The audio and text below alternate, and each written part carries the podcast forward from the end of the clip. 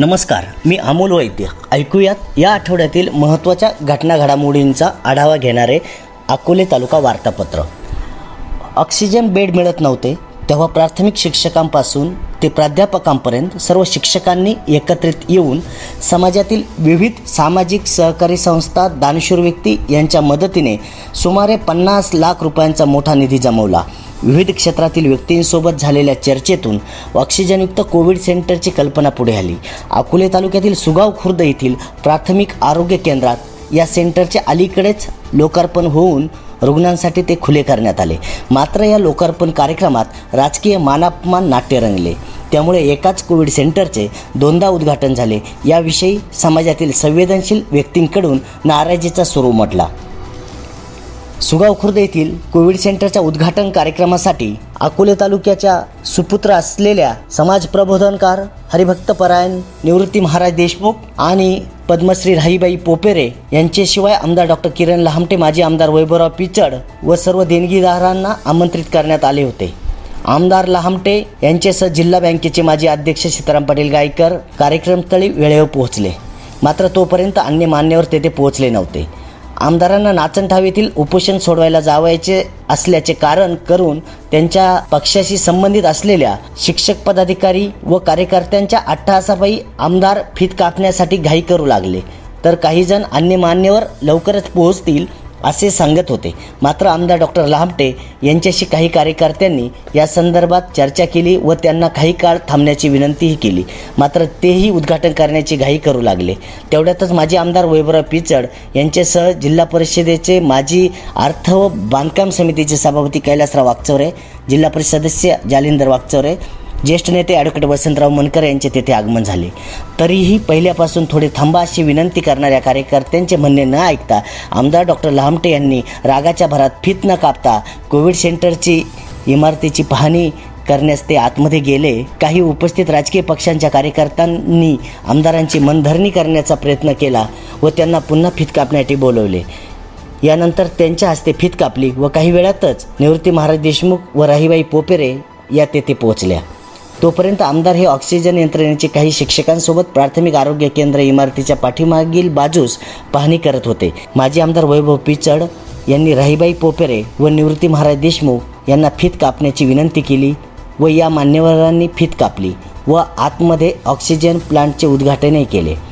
तालुक्यातील काही सर्वपक्षीय कार्यकर्ते सामाजिक कार्यकर्ते गेल्या काही दिवसांपासून तालुक्यात ऑक्सिजनचा पुरवठा सुरळीत व्हावा म्हणून अहोरात्र प्रयत्न करत होते.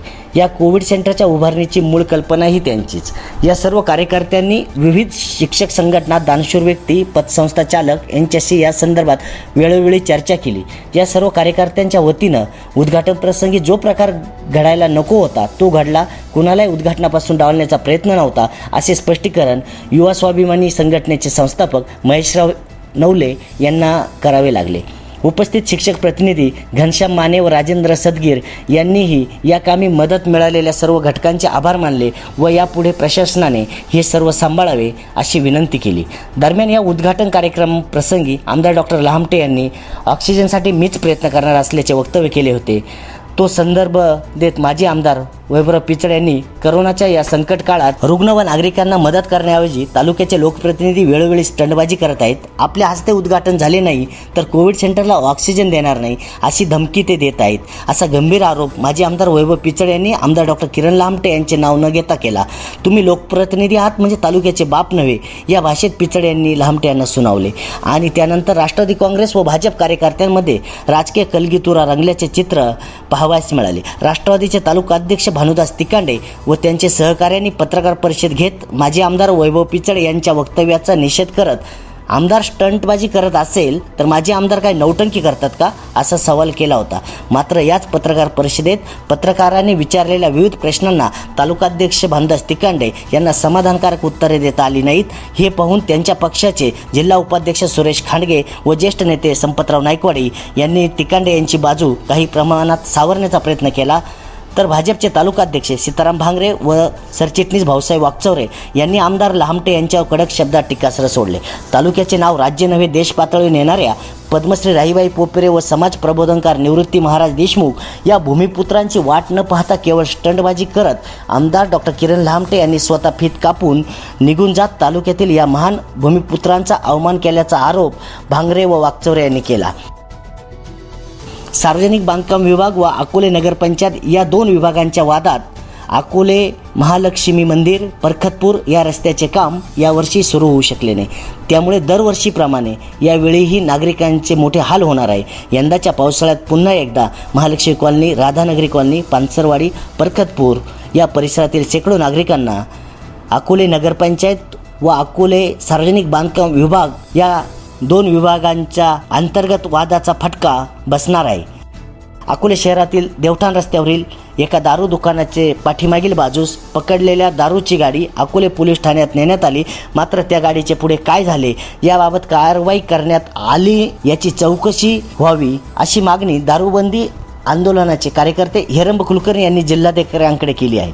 अकोले तालुक्यात गत आठवड्यात सलग चार ते पाच दिवस झालेल्या अवकाळी पावसाने शेतकऱ्यांचे मोठे नुकसान झाले आहे. या पावसामुळे शेतकऱ्यांचे टोमॅटो झेंडू पानगळ केलेले डाळिंब उशिरा लागवड केलेला उन्हाळी कांदा वेलवर्गीय पिके यांचे नुकसान झाले आहे. ऊस सोडता सर्व चारा पिके जमीनदोस्त झाली आहेत शेतातील बांधावर असणाऱ्या आंब्याच्या झाडांची मोठ्या प्रमाणात गळती झाली आहे. भंडारदारा निळवंडे या धरण परिसरातही अवकाळी पावसाने हजेरी लावली. धन्यवाद.